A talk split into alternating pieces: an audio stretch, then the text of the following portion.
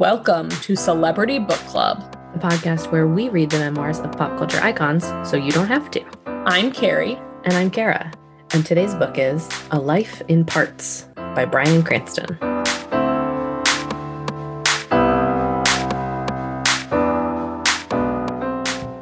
Oh, this is the season of white men, apparently. It really is. This is the third one, right? The third. Yeah, White third this I've read. season. And I think we've done, we did a white man in season one, right? Matthew McConaughey. Uh, that was a whole season ago. I think so. Wow. I know. I, it I feel like we just read Matthew McConaughey. same. No, because Airstream culture was prevalent in both Abbi Jacobson and Matthew McConaughey. And we were, and Abbi Jacobson's Airstream culture was fine. was And- more acceptable to you. Yeah. Yes, yes, yes. That seems fair. Well, this book was, in fact, in parts. There's not really like longer chapters, it's sort of just like shorter blurbs, Interesting. but it is chronological. Okay. And I learned a lot about one Mr. Bryan Cranston. Wow. Well, you have hinted to me in previous conversations that this book was more interesting than you expected it to be. It absolutely was. I didn't really know anything about him outside of his work. Correct. Yeah. Same here. I said correct. Like, I like that was a yes or no judgment call. but I learned a lot. And I would say the first third of this book was some of the most interesting celebrity memoir that I've read. Wow. Yeah. And then Can't wait it- to hear about those other two thirds. I mean, not that they were uninteresting. It's Did those other just- two thirds coincide with uh, Mr. Walter White's existence?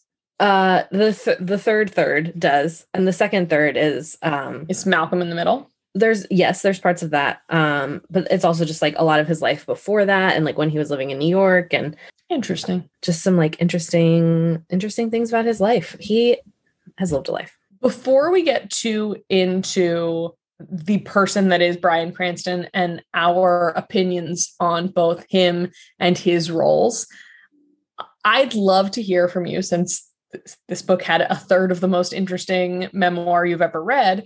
I would love to know from you, Kara, what this book, A Life in Parts, was about in 60 seconds. You think you can do that? I definitely can. Your time starts now.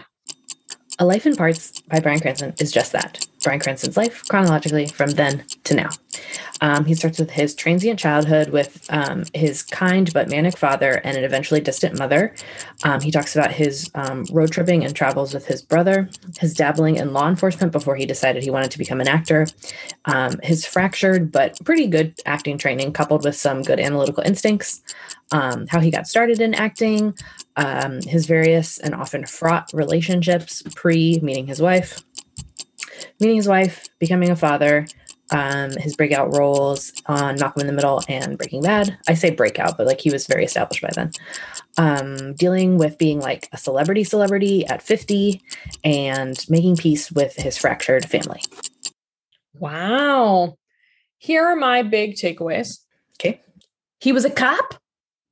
He okay, so his brother was part of this like like ROTC but for law enforcement Oh. program in high school. so And- narcs. So just like Yes. the worst kids in high school. Yes, but the reason that these kids did this program was because you got to travel. And so they went to Europe and stuff. Narcs who travel. That was it what it was called, I assume, is Yes. NWT, Narcs who travel. Uh-huh. So like the first year that his brother did it, his brother got to go to like Hawaii. And then the second year he joined, he and his brother went with a group of kids to Europe. That sucks. What a what a like So like What's while he was trying to figure out like what he wanted to do with his life, he was like- grooming, that's conditioning, that's like so uh, this is an ACAB podcast in case, case you weren't clear. already aware. But like, oh, fuck that. That's gross. and it was interesting to me because like so through a lot of the beginning of this he talks about how um so his dad was an actor and his mom was uh she stayed at home because it was like the 50s and early 60s his dad had success and was like sometimes consistently working, but he was one of those people who always had like a business idea. And so they would like sink all this money into like a restaurant and then it would be okay for like three or four years and then would go under. So he was like, I think I turned to law enforcement because it was like ordered and structured in a way that like my growing up wasn't. Yeah. Um, when he was like 11 there. or 12, his dad just like pieced out. His brother was like 13 or 14 because it was the 60s. There wasn't a ton of financial solvency for women. So his mother and younger sister went to go live with, I think, his mother's parents, and he and his brother were sent to go live with relatives like um, in Northern California. Oh, wow. Yeah. That's, yeah, when you say fractured family, that's, yeah, that's a and lot. It's presented in a way that's very much like I was a kid and it was just what my life was. Like mm-hmm. I knew it wasn't totally normal, but I was also like, okay, well, what else are we going to do? So he's like very close with his brother, which is cool, or at least he was when they were younger. And um, they did that like ROTC cop program together. And um, after they graduated college, they or after they graduated high school, they like road tripped around the US on motorcycles. Wow. Yeah. And they like found themselves in uh, Daytona and were sort of incremental instrumental in helping to like start a theater company there. Not like start one but like they took one over because the management fired the artistic director. So he and his brother sort of like stepped in. Yeah.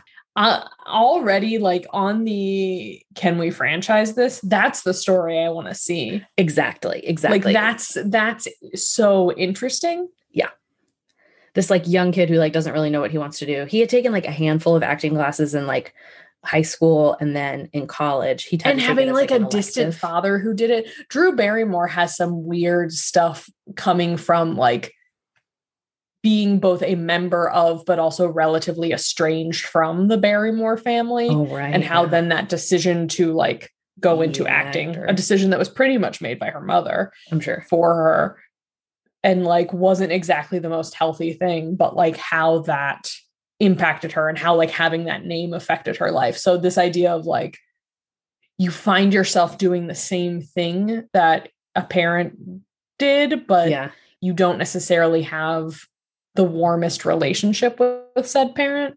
Yeah. Is it's just an interesting idea. And like uh I like when familial dynamics and like I'm a sucker for a generational story. Hashtag Same. this is us. Um, slightly different. You like a prestige generational story. Sure. But I mean, it's, you know, six of one. But that idea of like you have a lot of distance from this person and yet you wind up making the same choices as these this person is very interesting to me. I a thousand percent agree. And he is aware of that too. He's not, he's like, I was intrigued by acting and I was fascinated by it and I didn't really understand it. And I probably would have pursued it more readily right away once I was exposed to it had my dad not been an actor. Mm, was like I mm-hmm. saw how transient his life was. I saw how it was like great for a few years and then really lean for a few years. And yeah. I just didn't want that.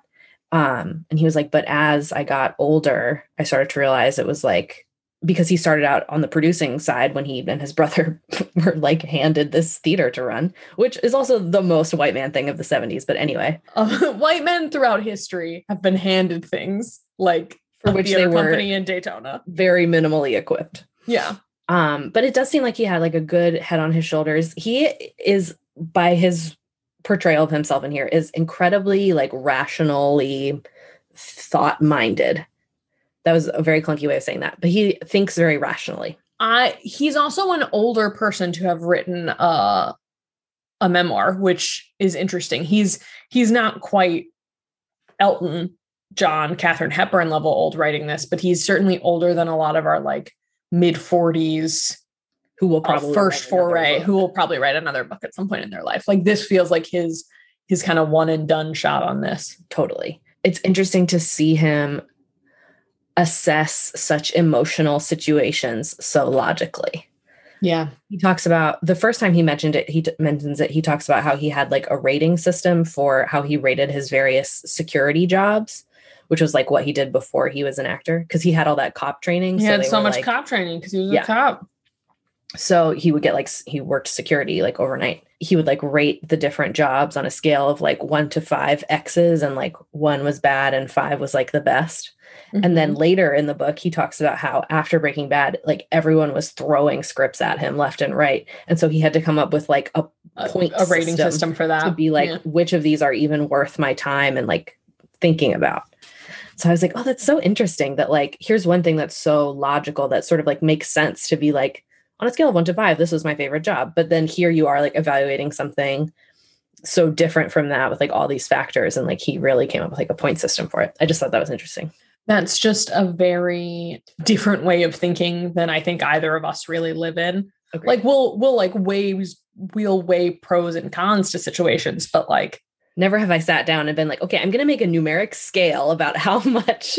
and like that it it takes a little humanity out of it, which I think for some people is a very helpful, Helpful. tool. Yeah. Uh for me Not so much. knowing how much my emotions affect all of my everyday interactions, I need to think about them when I'm making a decision because Totally. Like, what's the point otherwise? emotions are a part of my life. I cannot just siphon them off. Absolutely. So we've sort of danced around this, Carrie. Um, what do you know? What is your experience of Bryan Cranston? All right. I am sure I've seen some episodes of Malcolm in the Middle. I'm sure I have. It's not my show. Like it wasn't a show I grew up with, but like I knew enough to know of him. And uh, I did enjoy the Frankie Mu- Munoz. Um, is that I can't did I just put a lot of accent on his name? Or is his Frank? Munoz? That's Is his last name Munoz or is it Muniz? Uh, It's M- Munoz. It's Munoz, right? Munoz. Yeah. Okay, I have to. M U N O Z. I think people anglicized his name. I and people. It was he was popular in a different time, but Yes. like his last name is Munoz, right? yes. Okay, well, Frankie, who I don't like. I don't want to be the person that like. You don't want to Alex Trebek it. mhm, Genre. I do genre. I'm not trying to genre his name, but I am also like trying to be more considerate than we probably were in the 90s. Of course. But I did watch, he had a Disney Channel original movie, Miracle in Lane 5 or something like that. About Someone will correct me on the lane number. But so I cared about Frankie Munoz a little bit in life. Uh-huh. Um, and so I'm sure I saw an episode or two. Sure. Bryan Cranston has a recurring part on How I Met Your Mother. He And does. while How I Met Your Mother does not hold up, I have seen every episode multiple times. And uh, so I'm very familiar with his performance on that. He's like really a ham on all of those shows. It's this Yeah. very, he has this like sitcom theatricality that is very loud. Almost like Chris Sieber. Mm, very similar to Chris Sieber, but I would uh, die for Chris Sieber and I would not die for Bryan Cranston. You know who would have been a great Walter White? Chris Sieber. Wait. Redo the whole show. We might like Breaking Bad a lot more. Oh, wait, you just broke my brain a I really bit. broke Kara's brain. because I'm but just I- imagining that now. Anyway, I do think it's time to get to the Breaking Bad of it all. yes, I like the show Breaking Bad. I I, do too. enjoy it. I do too. Better Call Saul is a better show, and no one can convince me otherwise. Agreed. I think that Vince Gilligan tells great stories. Uh, Mhm. he's the creator of Breaking Bad. Sometimes I realize that we go so deep into like our I know, sometimes we have to give like, let me give you an explanatory comment here. Yeah. Um, but I think Vince Gilligan creates good television. I think that the show overall works. And I think you are the person who told me this before, Kara. But the single most interesting thing that Walter White does happens in the first episode of the show. Like he makes the most interesting, most dynamic character choice he ever makes is the first in- is in the first episode. Yeah. And other characters around him are doing interesting things, but Walter White isn't that character for me. I must have read that somewhere. That sounds way too smart to be something I've said. Well, you told me it, so I credit it to you. Thank you. So I think that the show is really good. And I think that Walter White maybe would annoy me less if people didn't attach themselves to the show so much. Definitely. It was in 2016, it was how I felt about Bernie Sanders. Exactly. It's very similar. It's this um you're right, it's a good show, but like The way that you ride chill out it. about it. And Yeah. and the way people ride specifically for Walter White, there are people who like think he's cool. And it's a very like Who like think he did the right thing. you're missing the point of the show. Right. It's it wasn't written that way. Like Vince Gilligan doesn't doesn't put off that narrative, but that's what you're taking from it. Right. It's a little I've seen it compared to Cartman from South Park of people who like think Cartman is like a hero when like the like- joke is that Cartman is wrong about everything. right. Like, is a dick. Yeah. the problem with the slew of anti-heroes that were created between to like uh, circa 2009 i'm talking about a don draper i'm talking about a walter white i'm sure i'm talking about some other men um Oh, Tony Soprano a was tony sort of- soprano yeah Mhm. the the age of prestige television and the men that were the face of it and bryan cranston for some reason like gets the brunt of my anger on that but it's also I because think it's like because he was the most lauded Mm, and he had he had the biggest shift, right? career wise. Because yeah, and so there was this like he can do anything because he did comedy and then this like how This dark, brilliant is dark he? And like Yeah. even thinking about the tone of this memoir is very different than if he only had booked Malcolm in the Middle and How I Met Your Mother. agreed. Like he was a working actor who could have written a book that people would have cared about. I don't think he even talks about how I met your mother on here. I, I can't imagine he would. He, i mean, it was a pretty substantial guest spot. He was in multiple seasons of the show, but but also like not every episode in those seasons. Right. Yeah. My experience is pretty much the same as yours. When he was like suddenly everywhere because of Breaking Bad, I recognized his face from Malcolm in the Middle, but that was really my only um, context for him Yeah, pre Breaking Bad. Um, I am sure I said this on the pod before, but because we were talking about it, I was convinced by a friend to watch the first couple seasons of Better Call Saul Mhm. before I had seen Breaking Bad. just because of Rhea Seehorn. Uh, she just my friend thought I would like it Mhm. um as a whole. She was like, I know Breaking Bad's not your thing, but like please just like give this a try. She was like, if she was like, I'll explain things if you don't get it, but like please just please try watching this. And I was like, okay, okay, okay. So I watched it, was incredibly into it, went back after I had watched the first like two or three seasons of Better Call Saul and watched all of Breaking Bad. Appreciated it much more. I had tried to start it a handful of times. It was not for me, but once I had some context for the world, I was like, okay, this is like interesting. And um, from a storytelling standpoint, it's incredibly interesting to see. He mentions in here that like this was, he says it's the first time that a character has like changed on TV, which I don't agree agree with. I mean, like he cites Tony Soprano as an example. What do you mean? And that a character has changed on TV? Like he thinks that he's a dynamic character over the course of that show? Yes, I don't. I disagree. I I think there are other dynamic characters. I think there are other characters whose shift is more incremental. And I- I think going back to what you said, the uh, most interesting and the, the biggest shift that is made is in that first episode. And there are much more horrific things that he chooses and chooses to do throughout the course of the show. But because that it's like taking that first leap off a cliff. I don't know. I just I don't know that I agree with that assessment at all. I, agree. think that there are other like there's a very little inner turmoil with him throughout the whole show. Right. It's like I'm doing this because it, it's what has to be done. And I don't think it's being evaluated in his mind as a character because And if that was supposed to be happening, it wasn't shown. So that's either a I also think that like the way this maybe I don't know if this is correct, but I think that the way that men perceive and evaluate change is very different from the way that people who are not men do that. yeah. Does that sure. make sense? Like I It feel- does, it does, but then there's there's I take responsibility, Aaron Paul, right next to him in all those scenes. Like Aaron Paul takes responsibility, number Uh-huh. one.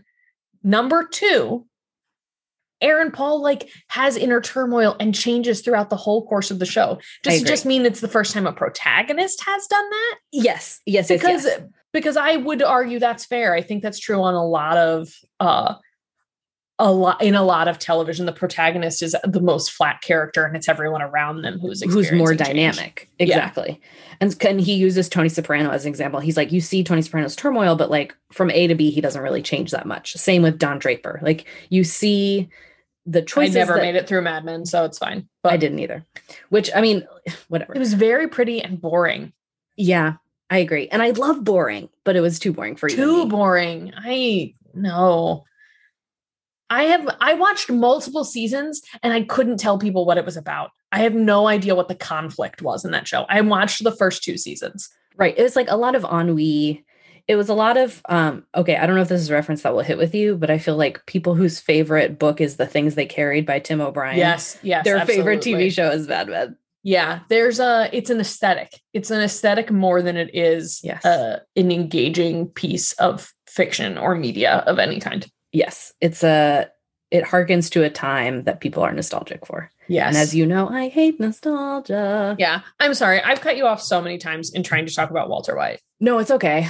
Um I haven't said anything here that I haven't said before on this podcast or to your face. I do think Walter White is the inspiration for a podcast that Karen and I haven't made yet, but will likely make one day, which is called The Worst White Guys on Television. Yes. Um, and our our biggest argument is often between Who's the worst? Wal- uh, Bryan Cranston as Walter White versus uh, what's Tony name? Tony Goldwyn. Goldwyn as Fitz from Scandal, and those are our like those are the two worst white men ever on television I would almost argue that because, well, okay, because of the power dynamic of Fitz, because he was the leader of the free world. yes, but because he's presented as a romantic lead, whereas like we're not supposed to like Walter White. The presentation of Fitz is different. Yes, we're not supposed to like Walter White. That's the that's the challenge. Is that Like Scandal wants you to like Fitz.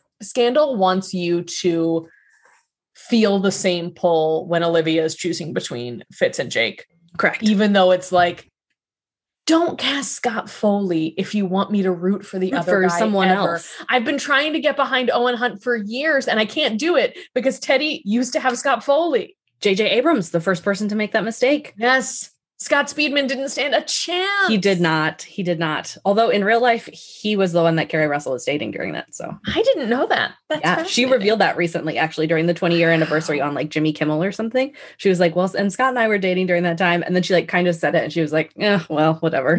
It's she doesn't care. she doesn't a She has a family with Matthew Rhys. She's Right. fine. yeah, something that we should all aspire to. We should all aspire to have a family with Matthew Rhys. Uh-huh. Oh, So anyway, 400 tangents later. Um, Carrie, there's obviously a lot we want to discuss in here. Um, but this book was 271 pages and we don't have time to cover the entire thing. So okay. instead, I'm going to pick one iconic chapter. In this case, it's sort of like a chunk because the chapters are like two pages long. All good. We've all cheated in a game of guess that chapter before. We have Who um, so hasn't? Who among us? who let he who is without the first, I don't know. Um, Let he who is without sin cast the first stone. Come on, you got to at least retain that one. Thank you. Thank you. Catholicism, baby. um, so Carrie, it's time to play guess that chapter. So I'm going to list out settings and characters for you. The settings are LA and New York. Cool. The characters are Bryan Cranston, Vince Gilligan, Matthew Broderick, Steve Zahn, Stevie. Tom Hanks, and Laurence Fishburne. Wow. Yeah. Wow. I will say Steve Zahn's role is admittedly very small, but I could Doesn't matter. Doesn't matter. past He made it in. chapter without mentioning his very brief mention. Okay. Wow. So this is a real, I imagine that this is like the pitch for Breaking Bad. And and that the types of men going out for this role are I don't think that Tom Hanks was someone that they could get, but maybe they wanted a Tom Hanks type for this role. They wanted like America's dad, basically. And somehow and like Matthew Broderick falls into a similar role as as Bryan Cranston. Like Yes. honestly, Matthew Broderick Seen one way. You hate Matthew Broderick. I hate Matthew Broderick. King of vehicular manslaughter, Matthew Broderick. there was an like an eater or Grub Street diet, one of those things, uh, for Sarah Jessica Parker. And she was talking about all the things that like she would eat in a week. And she talked about how like Matthew Broderick sits at home trying to perfect this like bean soup recipe. and it is, and every, it was like, it went, it was viral on a very spe- specific section of the internet the day Uh-huh. it came out. Sure. And for me, it was it was all of these people finding yet another reason to love Matthew Broderick, and it was yet another reason for me to continue hate to, despise him. Like, also, I have all this pent up rage that used to go towards Jennifer Aniston, and it has to go somewhere. And apparently, that somewhere is Matthew Broderick.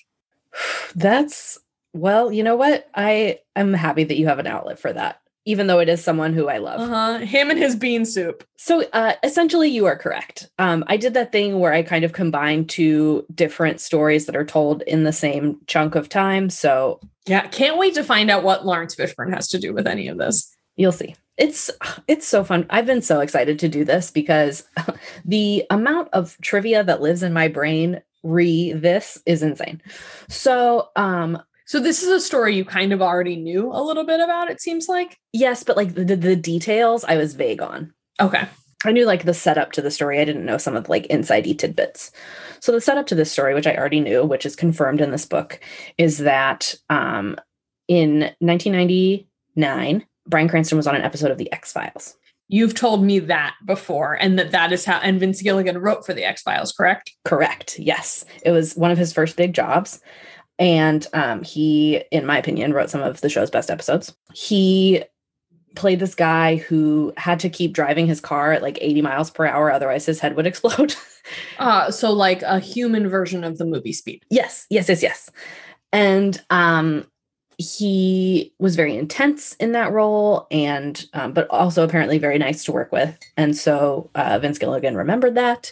And then 10 years later when That's was Vince Gilligan's whole deal, right? Like he's kind of branded as like a really nice, A nice wife to guy. be around. Yeah, Yes. he's got like big wife guy energy. Mhm. And it sounds like this was the other thing I meant to mention from uh book in 60 seconds.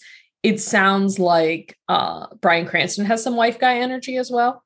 He does. Yes, I think he has mellowed into wife guy energy. Mm. I I think well that just means that a lot of the folks surrounding Breaking Bad have wife guy energy. I will say that Aaron, I take responsibility. Paul has the worst wife guy energy, It's there Uh, but it's presented in such a way. And I do already now know what I'll be doing during Mama Let's research because I will be reading aloud the captions, captions from Aaron Paul's Instagram about his wife. But never mind. Continue. Tell me about uh, Vince Gilligan, The X Files, and Bryan Cranston. Yes, that was where he met Bryan Cranston. It's also where um like half of the writing staff of Breaking Bad he knew from X Files. He Bryan Cranston at this point was like a sitcom dad. He was like Yeah. I was he was like I felt very fulfilled doing those roles. He got his start working on soap operas. And so it's like you have to imbue a lot of emotion and a lot of emotional truth into something that you have like less than 24 hours to prepare Yeah. for. So he was like, I feel like I had been to like TV boot camp. Yeah. Like, and so it was nice to have something that I could like sink my teeth into and that I had time to work with. And that was the kind of person that they were considering for this role. Someone with like who had a positive image who then they were going to flip and turn. makes a lot of sense.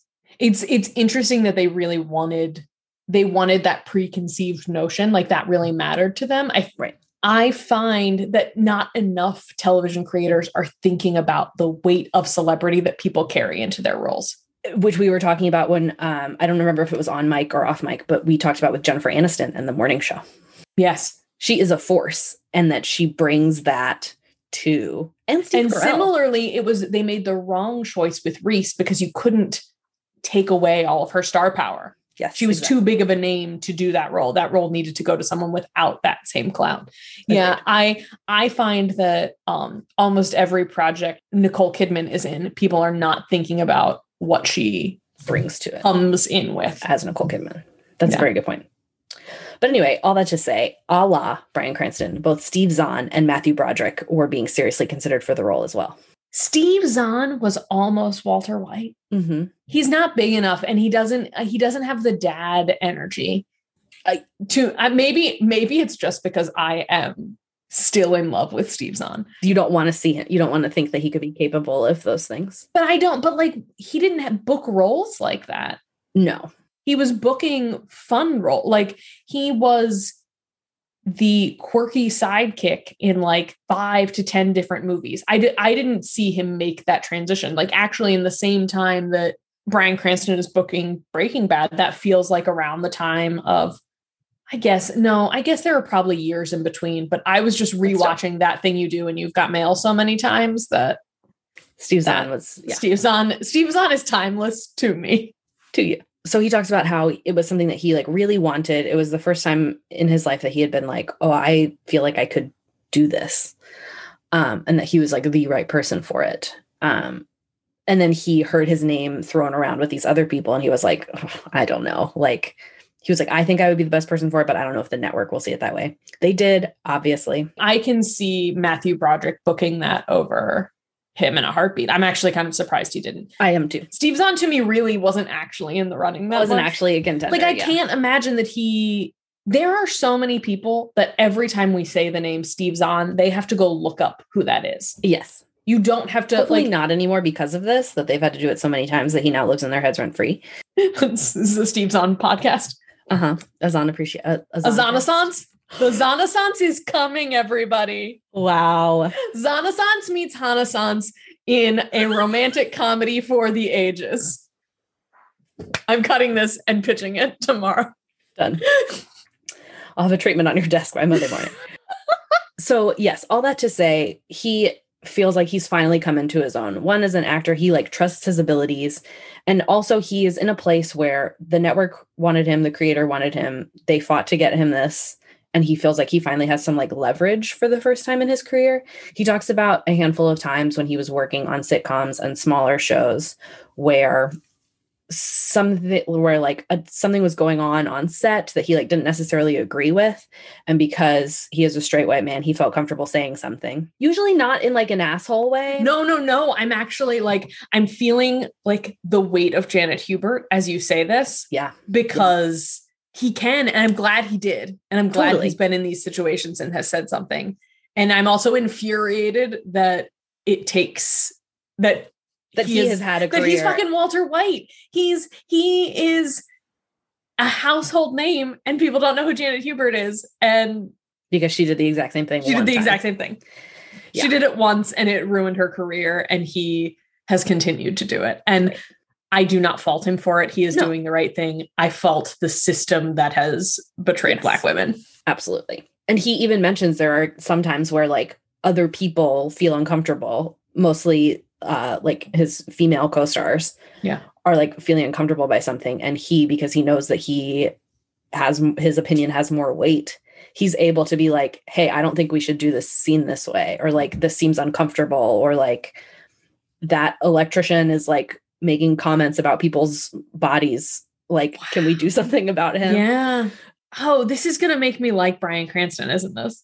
Well, yes and no he's had some of those experiences in the past where he's felt comfortable enough to bring something up, but he's not always heard. Mm-hmm. At the end of the day, it's like, well, the network says this, or it's like the producers just don't want to go in that direction, especially on a soap where it's like everything happens so quickly. There's like not really time to like second guess a decision. People are like, this is the decision that the producers have made, this is what's going to happen in five episodes your character will die. Yeah. Not that it was like a punishment for anything, but like so he's like so I was finally on this show where I felt like I had leverage and he was like I appreciated and he talks about a few times where like I as a person who I would say is generally conflict averse, he brings things up that would make me be like, "Ooh." Like if he doesn't agree the way that a scene is being blocked or like there's a line in a scene and he thinks it will he thinks it's like overkill he thinks like i my action in the scene has already the audience dislike me i don't need to say something else on top of it to additionally make them again me. that's like a janet hubert would do that kind of stuff too and those are always the ones that i'm like why but to be fair, I've never worked in that environment. And like, you're the face of that character. I have been rewatching New Girl, and I promise this is going to connect. No, but go. sometime in the first season, the character of Jessica Day has to say, like, you gonna three-peat this hoe? When are we gonna meet this bitch? And the look, like, everything about it feels awful. And it's like, oh this line shouldn't have been written that way and sometimes it does take someone in the room to speak up and and I, every when i hear that line like i know i said it word for word because i hate it with every fiber of my being because it doesn't make any sense that the character would say that Yeah. And so like I understand like wanting to be protective of certain things or what like it's all much so much more collaborative than I'm really able to understand and Yeah. but there's also a part of me who's like shut up you're an actor. Totally. Which, but at the same time, there's another part of me that's like, I always, when I am one of many people at the front of a room, say the best idea wins. Yeah. And it's not always my idea. It's not always the director's idea. It's not always whoever. I respect and appreciate that while also acknowledging the privilege. And he also, I think, acknowledges the privilege that allows him to make these decisions. He talks about like, so because they shoot in New Mexico and the writer's room is in California, people will fly out if they're like working on the episode, but some, but it's not like the entire team is there for however many months they're shooting. So he talks about several times where like he would call the writer or like the producers would call the writers and be like, hey, we're on set and like they just reblocked the scene. Like, I don't think that's what you wanted. Kind of like tattling yeah. in like, a shitty way. And that's when he was like, I don't get it. Like, we've all agreed the director thinks that this is better. Like, why can't we do this? Yeah. And knows that his voice carries a lot of weight. So I did respect him a lot for that. Yeah, I think it sounds like he is aware of the power that he has and is trying to wield that power responsibly. Totally. He talks about this moment where um at a wrap party um, for one of the seasons, he and Aaron Paul buy out a bowling lane or bowling alley for everybody and like invite the crew and there's like food and everything. And um and uh I think it's like a PA is super drunk and like being gross to people.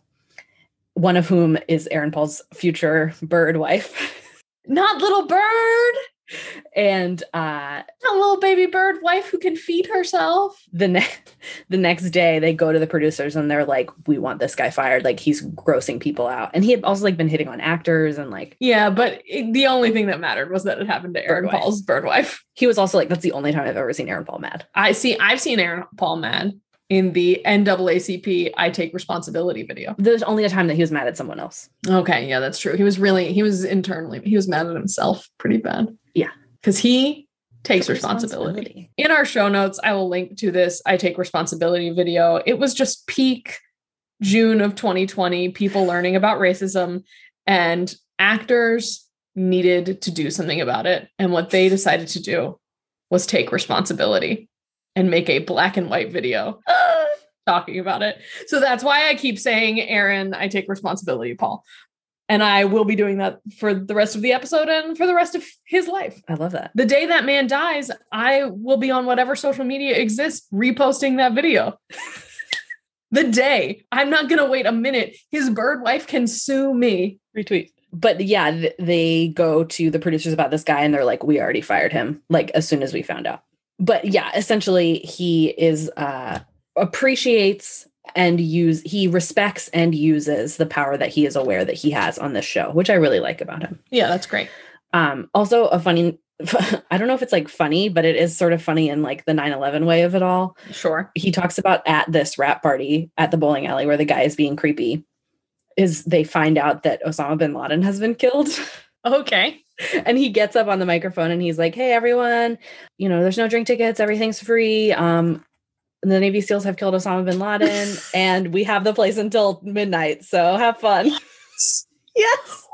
And everyone's like, "Oh, he's joking." And he was like, "Oh no." He's like, "Maybe I wasn't clear. That was serious." And everyone's like, "Oh, okay." So weird i will say i i absolutely know that that happened in 2011 because i was a senior in college Yes. and i remember people we know like chanting in the streets yelling we got him like Yeah. it was a really weird form of uh patriotism that was probably the moment where i fully disassociated with patriotism and was yes, like because I was like, "This is gross." it's still a, Even though it's, like, good, I was like, "Ugh." but like Yeah. also like we sh- we we don't chant in the streets when someone is murdered. right. I, I like, don't. Maybe it seems that I thought that was a universal truth, and I learned that day it wasn't. Agreed. Well, anyway, Bryan Cranston thought it was something to celebrate.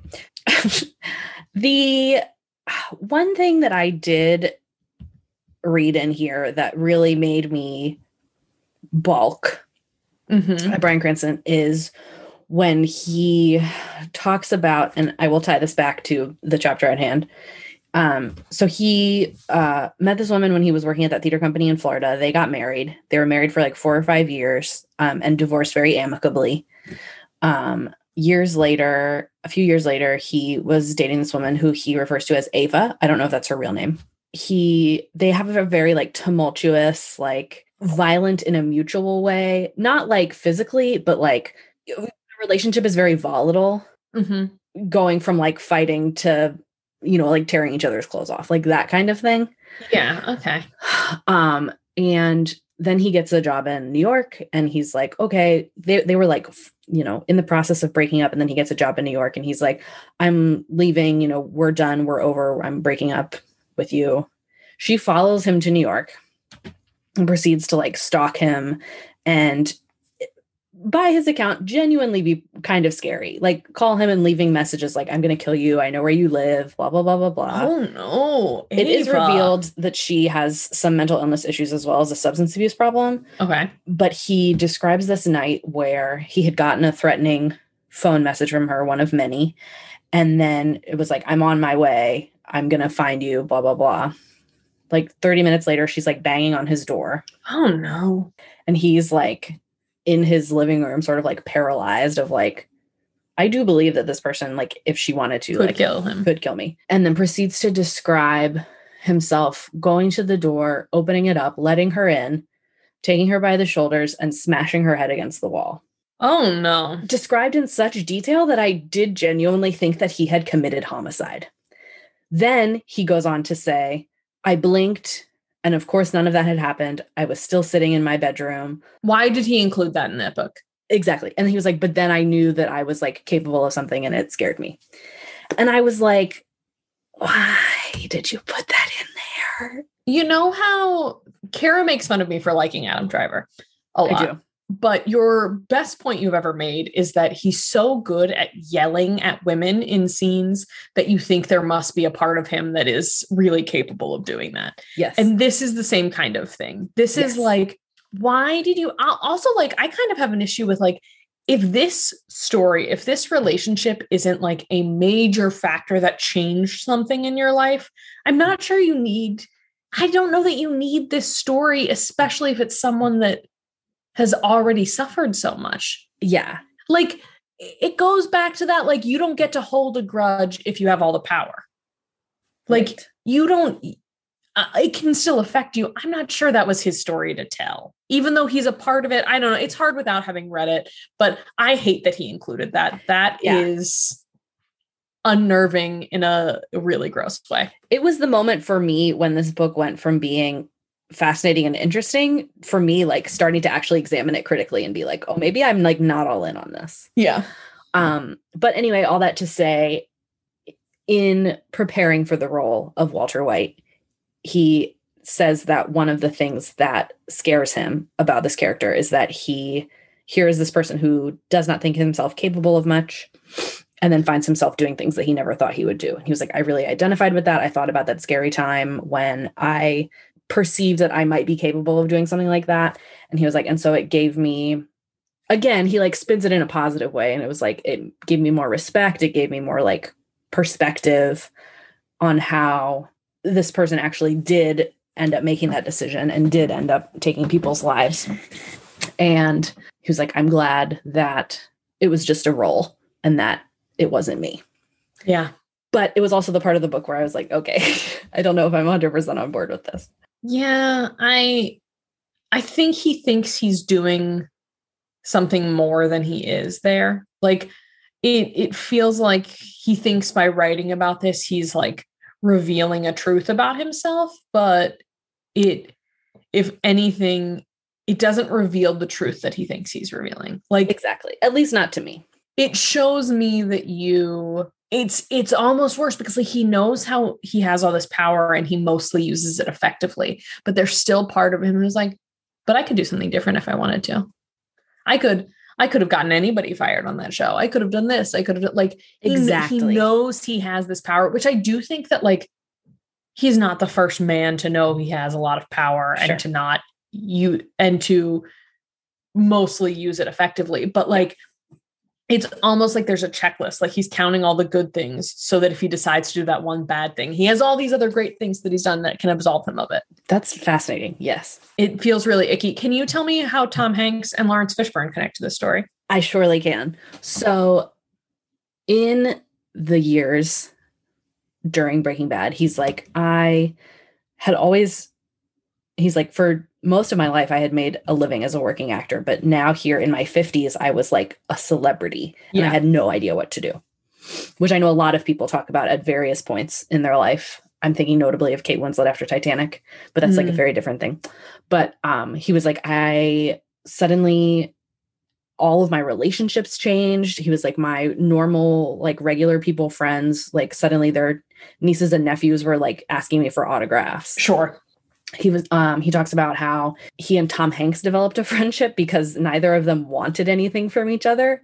It was just like two dudes who could just like hang out and like he didn't want anything from Tom Hanks and Tom Hanks didn't want anything from him and they both like respected and appreciated each other's performances. He talks about working on the movie Contagion with Laurence Fishburne and they had like wrapped a scene and i guess it was shooting in new york because they were like let's go walk to get dinner or let's you know go Mhm. walk back to the hotel and bryan was like oh i was just going to take a car because it's like kind of a walk and i don't want to like and laurence fishburne was like you just got to keep moving and keep walking you can wave but like find a way to keep moving he was like don't stop That's great that like Laurence Fishburne taught him a useful skill. I do not, I'm back to not liking Bryan Cranston, and I, uh, there feels like there's a, a layer of shine on the, like, it feels like he showed his true self in that story, and now everything else just feels like it's polishing over this like seedy underbelly of this human being. i get that i get that which was something that i struggled with throughout the book which mm-hmm. I'm sure is interesting and i mean like even the cover of this is like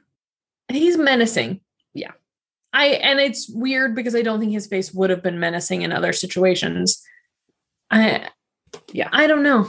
it's interesting I've been thinking a lot about how like there is like prestige in his memoir in a way that like I have primarily been reading books by people who are significantly less famous.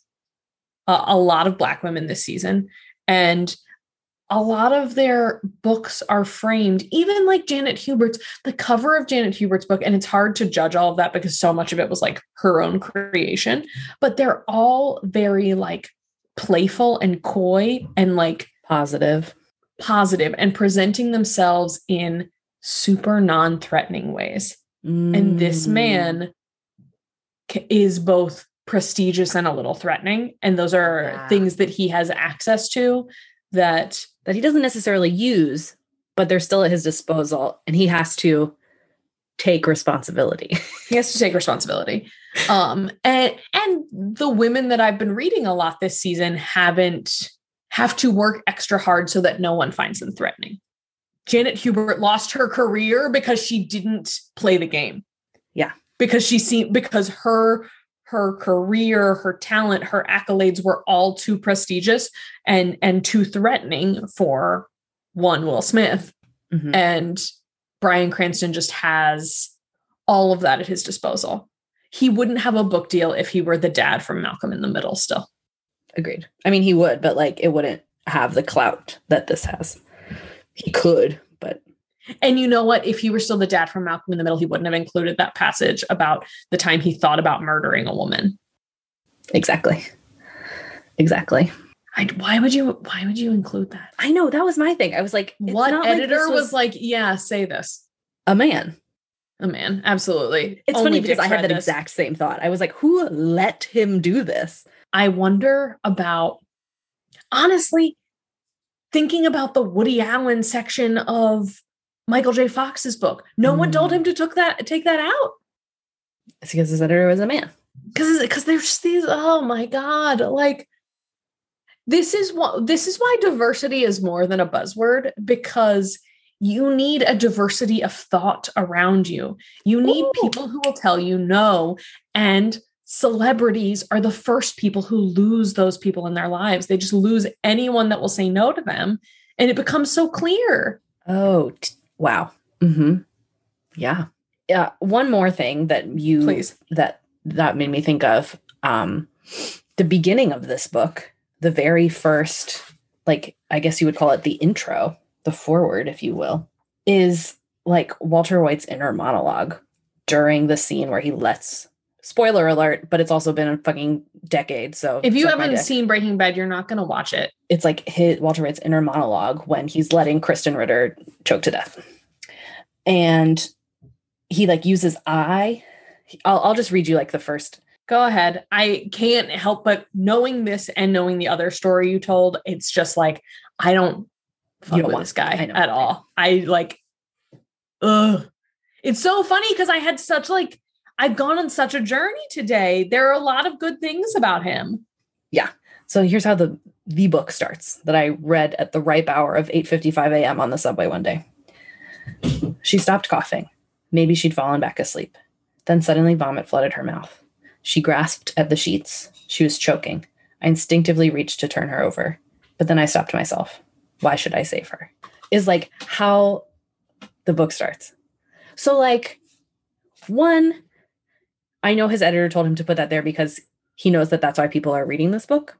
But then it's also interesting that he chooses to do it in such a He he is not saying I'm not Walter White. He he is actually cashing in on and a team of people around him are cashing in on Bryan Cranston and Walter White are more alike than you think. yes.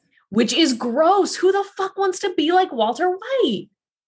You don't. Okay, we're going to talk about my white king, problematic phrasing, but Jesse Plemons. Jesse Plemons Yes. isn't out here saying, I'm just like Todd. Jesse Plemons is like, I'm an actor. I do the work and then I go home to my wife, Kirsten, Kirsten Dunst. Dunst. And that's it. And that's my life. I go, I do my little jobs, and I come home to my beautiful wife, Kirsten Dunst. And that's his and that's what matters. Yeah. Anyway, should we do some research? Uh, let's. We're going to take a quick break, but we'll be right back with more Celebrity Book Club. If you have any information regarding the whereabouts of the Ana de Armas cutout, please contact celebritybookpod at gmail.com immediately. She was last spotted in a Pacific Palisades trash can wearing a white shirt and black pants. Hey, friends. Celebrity Book Club has merch now. You can find links to buy shirts, stickers, tote bags, and more on all our socials. Check it out at Celeb Book Pod on Twitter and Instagram. Okay. So I think you and I both went into this break knowing what we were going to look up. We did.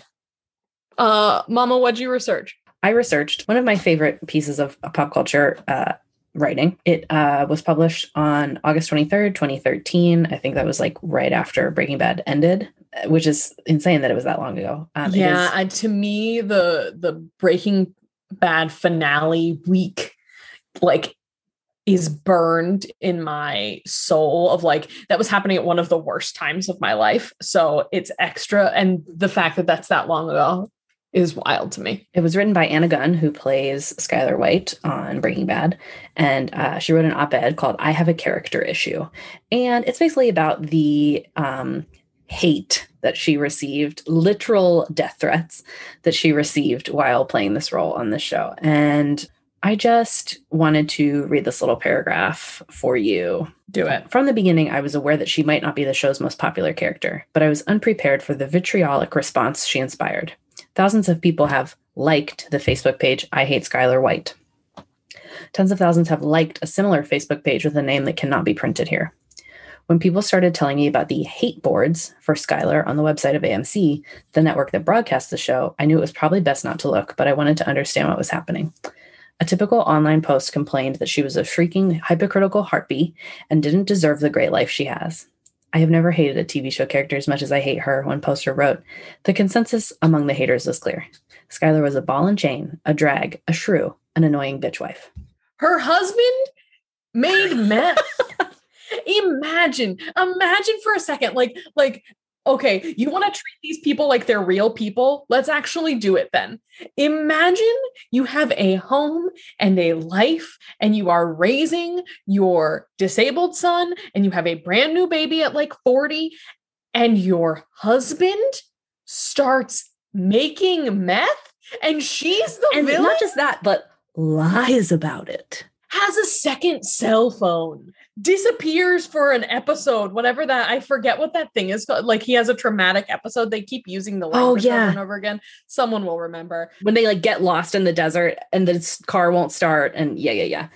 And then he comes back and he throws the pizza on the roof. Yeah. Yes imagine if you really want to talk about skyler white like she is a human being Yeah. which is what they're doing by Yeah. saying that they hate her but who can care about a character enough to do that i love television i eat sleep live breathe television i talk about television more Agreed. than anything else i consider myself closer to television characters than a lot of real human beings walter white made meth And that's the thing too, is that like, yes, for all that I do and sit here and I'm like, this guy sucks.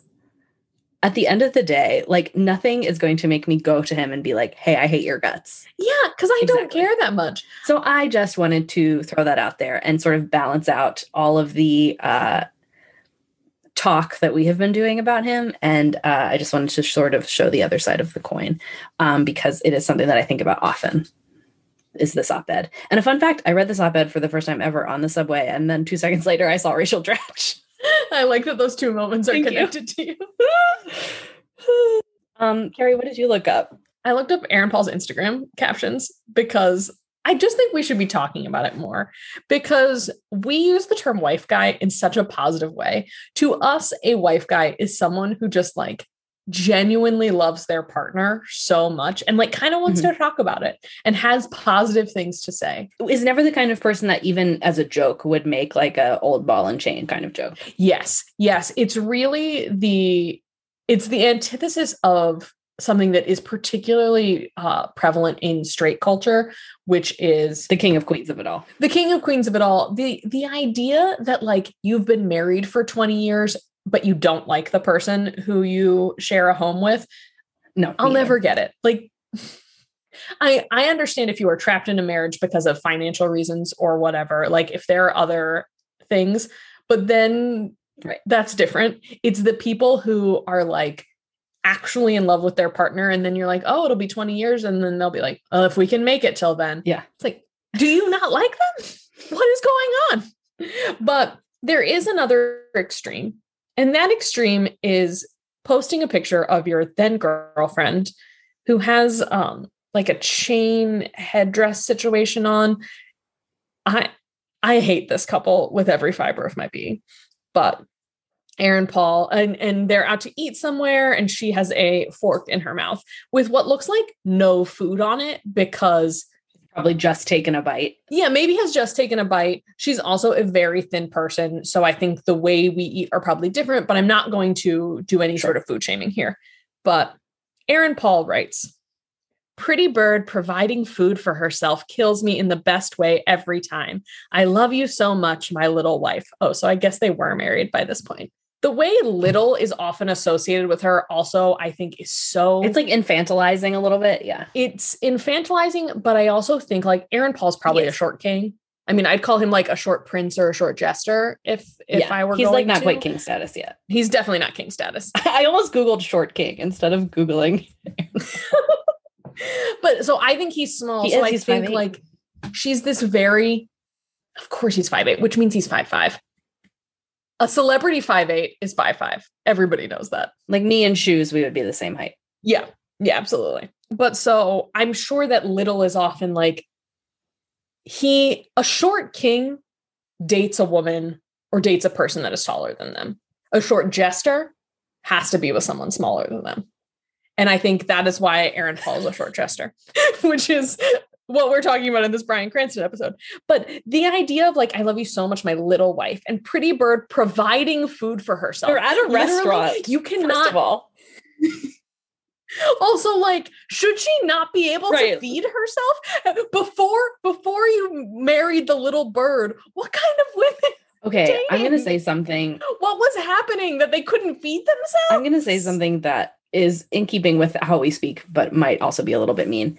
Aaron Paul has extreme, like, sees a Navy recruiting table in his high school cafeteria and signs up and suddenly feels like he has an incredible sense of purpose energy. yeah he he is moved by the most Yeah. basic thing A la. He feels like Reese Witherspoon 10 years ago Oh, almost. yeah, mhm, Like, mhm. and that's probably not the perfect example, but someone who just like, who just found out about, like, he really did just learn about racism the day before the I Take Yes, like he knew that slavery video. was bad, but like he did not know that racism still existed. Yeah, he was like, Yeah. this was done. I I thought that this was fine. Yeah. But like this is my thing with Aaron Paul is like he really believes what he said in the I take responsibility video. There's there's an Yes. earnestness that is almost inexcusable. Like It's almost embarrassing. It is. It's incredibly embarrassing. How are you impressed that this woman put a fork to her mouth and fed herself? Carrie and I talk about it often. Anyway, it took me a long time to find this post, but when scrolling, I realized that he posts a lot about Dos Mhm. Hombres, which is the mezcal he created with Brian Cranston. So he takes responsibility, but there are two white men that have their own mezcal line. Are, are they indigenous to the places where mezcal is grown? I don't think so. So you gentrified mezcal and are using your Breaking Bad clout to get it. Are you going to take responsibility for that? Are you donating the money from that? I am taking a lot out on Aaron Paul right now, but it's also Bryan Cranston too. Like, why do you guys have a mezcal line? You didn't need that. You didn't need to diversify into alcohol for people who can't let go of Breaking Bad. Who just want to see the two of you together again. I can't believe it's very good. I also, to be fair, George Clooney and his Casamigos, like we should be talking about the way celebrities have gentrified alcohol that is not native to their That's a culture. very good point. Um we just we just need to acknowledge Agreed. that that's a problem. More prevalent than you would think. Anyway, I'm so glad that we've gone on this insane journey today. Thanks for coming with us. Absolutely. a few things before we sign off. Carrie, it's time to play Six Degrees of Don Cheadle, where we connect the topic of this week's book to star of stage and screen, Don Cheadle. Let's go. So, Bryan Cranston, um, like I said, we've received a lot of uh, movie role offers um, during and after his time on Breaking Bad. One of these films was Contagion, where he met Laurence Fishburne. Another person in Contagion is Matt Damon. Matt Damon, of course, is in the Ocean's movies with Don Cheadle. Fantastic. All right. Bryan Cranston what starred on Breaking Bad with my personal king, Jesse Plemons, who played Todd. Jesse Plemons guested in a single episode of Grey's Anatomy where he had tumors all over his face and had, they called it like Lionitis. It's early in the Mark Sloan. Mark Sloan did a pro bono case to fix his face and then Jesse Plemons dies. Spoilers for an early Yes. season of Grey's Anatomy. Uh, and they still, they fix his face afterwards because it's what he would have wanted. Oh, it's a, it's a great episode and Jesse Plemons is. is fantastic in it. Jesse Plemons uh, guested in that episode of Grey's Anatomy with one Chandra Wilson, Uh huh. Miranda Bailey. Miranda Bailey starred in the 2004, I suppose, 2004 Broadway musical Caroline or Change, directed by one George C. Wolfe, who directed Don Cheadle in a production of Top Dog Underdog at the Public big ups to listener Isaac, who helped us get to George C. Wolfe and helped connect Don Cheadle to an actual star of stage as well as screen. I am absolutely losing my mind right now. that Chandra Wilson was in Caroline or Change. Can she sing? The thing is, I don't like, I don't, I don't know. I'm going to have to listen to it, but I don't really like Caroline or Change. So Good for her, though. I love that. yeah, Also, incredible work. I'm, I'm proud of that. I forget you're Chandra Wilson's number one fan. I love Chandra Wilson. I remember when she first booked an ad for Pampers. Yeah, the We've voice of Pampers. before. I don't need to keep telling you about how happy I was when Chandra Wilson booked her first commercial as a brand. Something we should talk about real quick is can we franchise this? We'd sort of touched on this earlier. I'll read you literally the sentence I typed word for word. Go for it. I think he has kind of had his day. I would be interested in learning more about his childhood, but even then, I'm like, eh, I would want his childhood, but I don't want it as Bryan Cranston's childhood. Like, I don't, I think loosely take some characters rooted from it, but it doesn't need to be Yeah. his.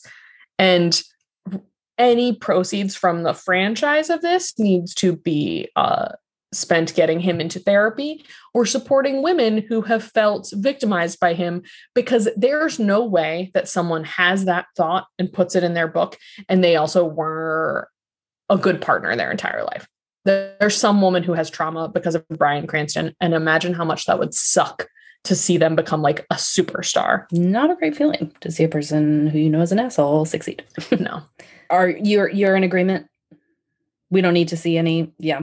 Yeah, I'm in agreement. I don't really need anything. I do like the idea of like a road trip turned into like these Finding people purpose. find a new life, whether it's like starting a yeah, like starting a theater, starting something like they kind of get roped into something. But I definitely don't need His name attached. it yeah. to be his. Yeah, it's like I actually think loosely take that idea and do something totally different with it. Carrie, who we doing next week? All right, it's time to play Guess That Author. Uh, I'm going to give you three clues about what we're reading next week, and you can go from there. This person recently secured the bag with an eight figure production deal. This person recently announced that their very successful first television series is going to come to a close after next season.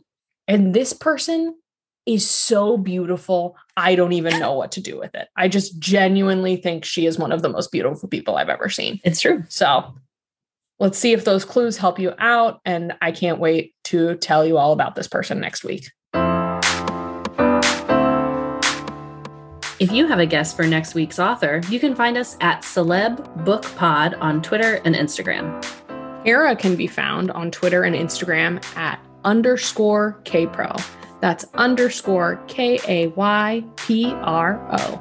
Carrie can be found on Twitter and Instagram at CFost Talks a Lot. That's the letter C F O S T Talks a Lot. Thanks for listening to Celebrity Book Club.